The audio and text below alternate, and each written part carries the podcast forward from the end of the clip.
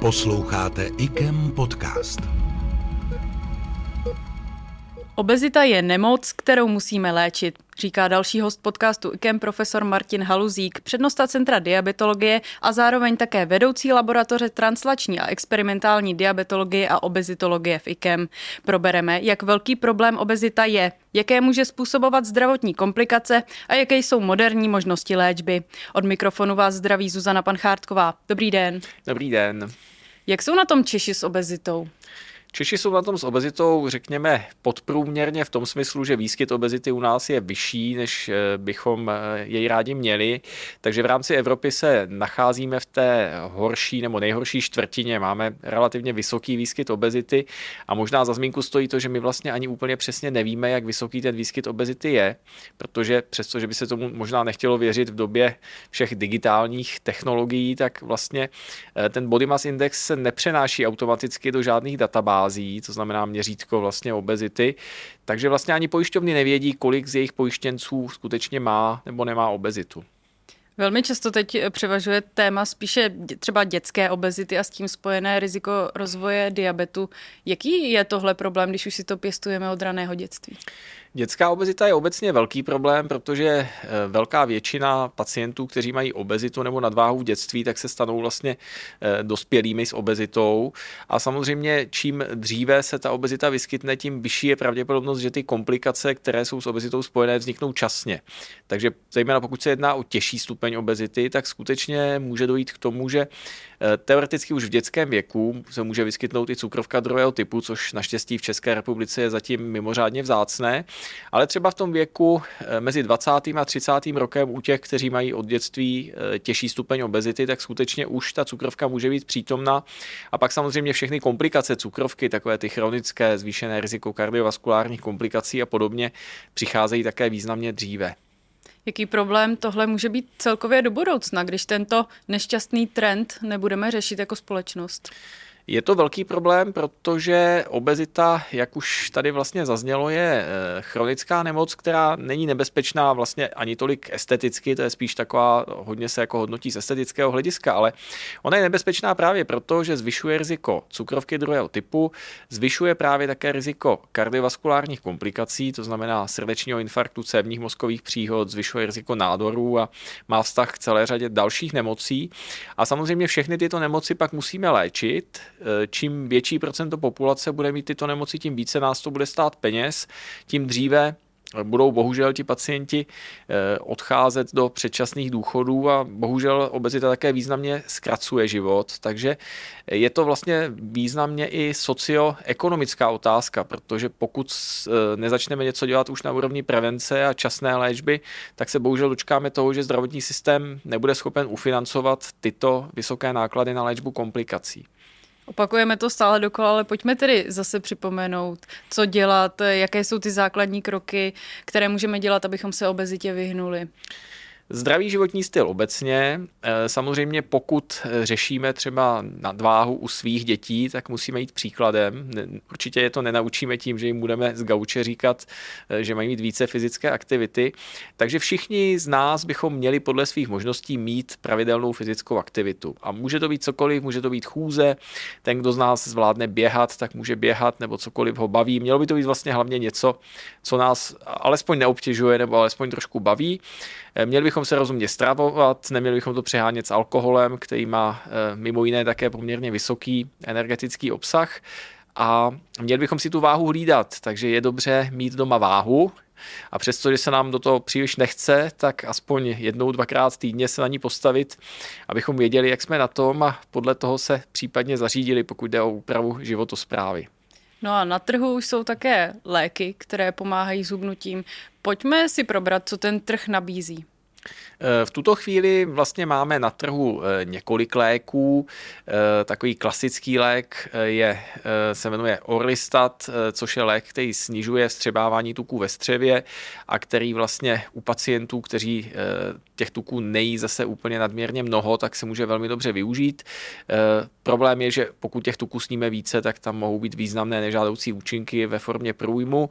Pak máme centrálně působící lék, což je fixní kombinace Naltrexon a bupropion, což je vlastně opiátový antagonista nebo opioidní antagonista a antidepresivum, který také vede k poměrně významnému snížení hmotnosti a brání takovému tomu emočnímu přejídání, to znamená přejídání při stresu.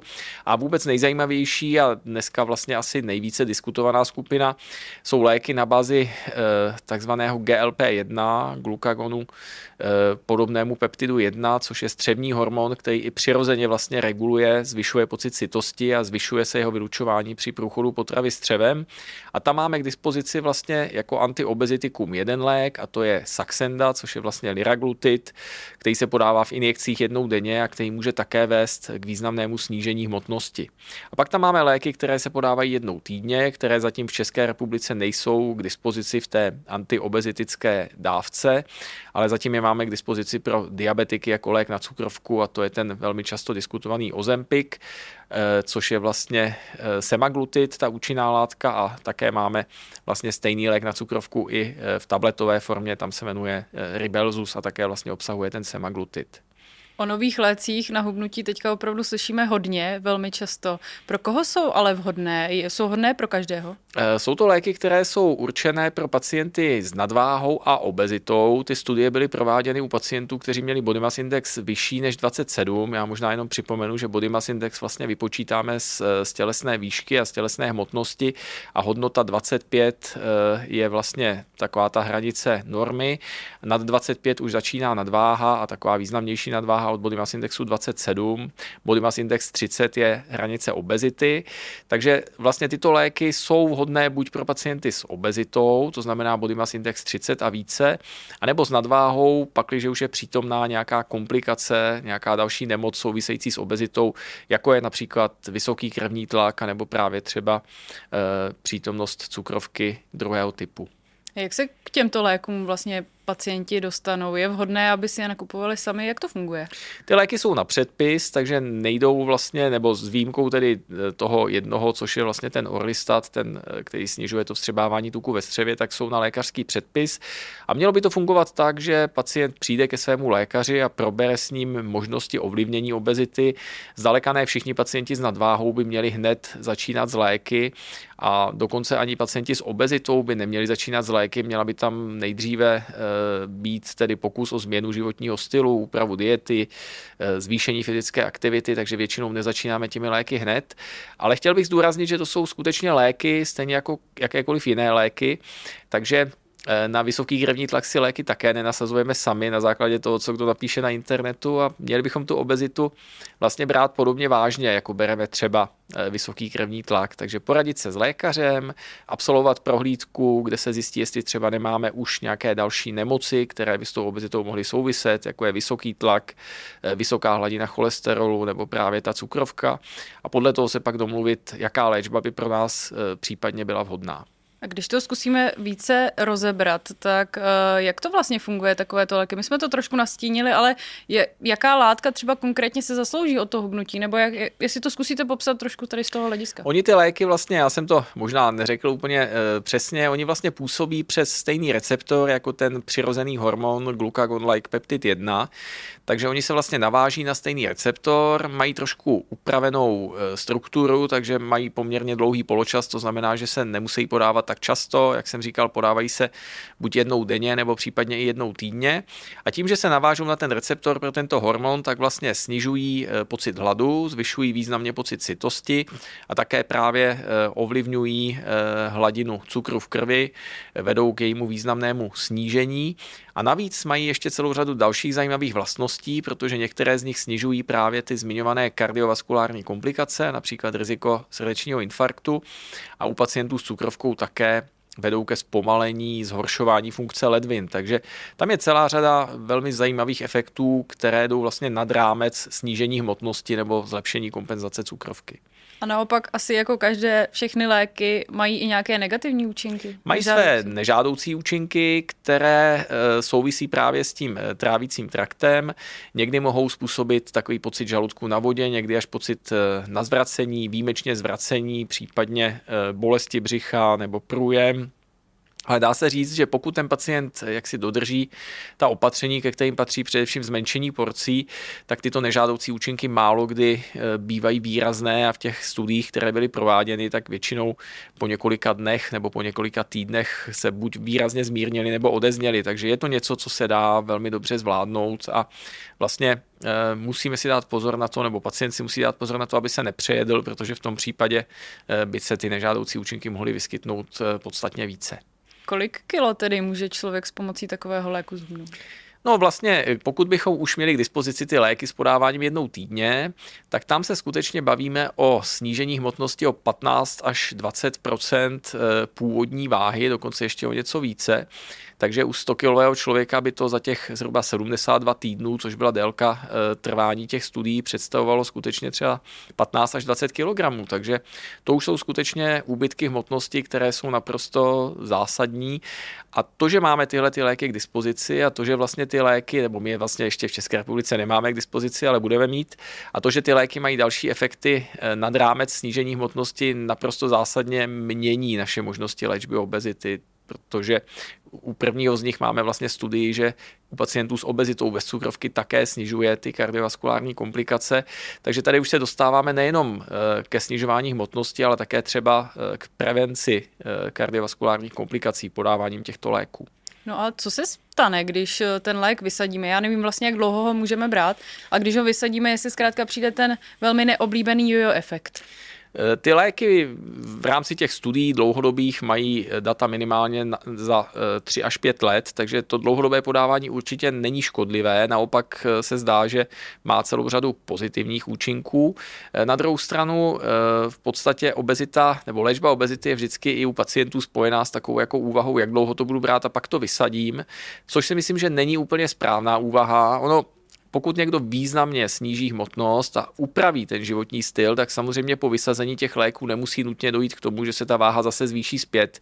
Ale pochopitelně ten efekt těch léků eh, na tlumení pocitu hladu ve chvíli, kdy je vysadíme, tak se vytratí. Takže Pravděpodobně u celé řady pacientů bude nutné je podávat dlouhodobě, třeba jenom v nějakých udržovacích dávkách, takže nebude to muset být ta plná dávka, ale domnívám se, že prostě k obezitě budeme muset dlouhodobě přistupovat stejně, jako přistupujeme právě k tomu třeba zmiňovanému eh, vysokému krevnímu tlaku, kde vlastně eh, ty léky také nevysazujeme, ale v podstatě je v těch dávkách, které jsou potřebné, podáváme celoživotně. Neříkám, že to takhle bude nutné u všech pacientů, ale u řady z nich eh, se pravděpodobně bez dlouhodobého jeho podávání neobejdeme. Možná taková hloupá otázka, ale může se stát, že někomu vůbec nezaberou takové léky? To je naopak výborná otázka a e, může se stát e, i u těchto léků. Máme zhruba 10% pacientů, kteří na ně skutečně nereagují vůbec nebo velmi málo. A pak máme nějakou podskupinu pacientů, která ty léky nebude dobře snášet právě kvůli těm nežádoucím účinkům. Eh, takže samozřejmě najdeme stále ještě eh, neúplně nevýznamné procento pacientů, kde ani tato léčba nebude eh, dlouhodobým vyřešením jejich obezity. Možná ještě větší problém je také v tom, že vlastně z indikace obezity nehradí tuto léčbu vlastně žádná zdravotní pojišťovna v České republice. Takže ten hlavní důvod, proč pacienti přestávají brát tyto léky, je finanční. Nejsou to nežádoucí účinky, není to to, že by ten efekt vymizel, ale prostě to, že si ne zdaleka ne každý může tuhle tu léčbu dlouhodobě dovolit platit. A na závěr pojďme zhodnotit, jestli je podle vás tohle budoucnost léčby obezity. Jestli je to správná cesta. Je to správná cesta léčby obezity. Správná cesta boje s obezitou je samozřejmě prevence a zejména prevence nadváhy a obezity v dětském věku. Eh, což vyžaduje i velké vzdělávání české populace, změnu pohledu, pohledu na obezitu, na to, že to je opravdu chronická nemoc, že to není nějaká vada charakteru těch pacientů, kteří se přejídají a kdyby přestali, tak by zhubli. Takže čeká nás dlouhá cesta a právě si myslím, to nejsložitější, co musíme změnit, je pohled společnosti na obezitu a musíme výrazně zlepšit zdravotní gramotnost populace a výrazně zapracovat na té prevenci a vytvořit podmínky k tomu, aby ta populace mohla žít eh, víc více zdravě. Tak já nám přeji, ať se nám to co nejlíp daří. Moc krát vám děkuji za rozhovor, mějte se hezky naslyšenou. Děkuji pěkně za pozvání, hezký den. IKEM podcast.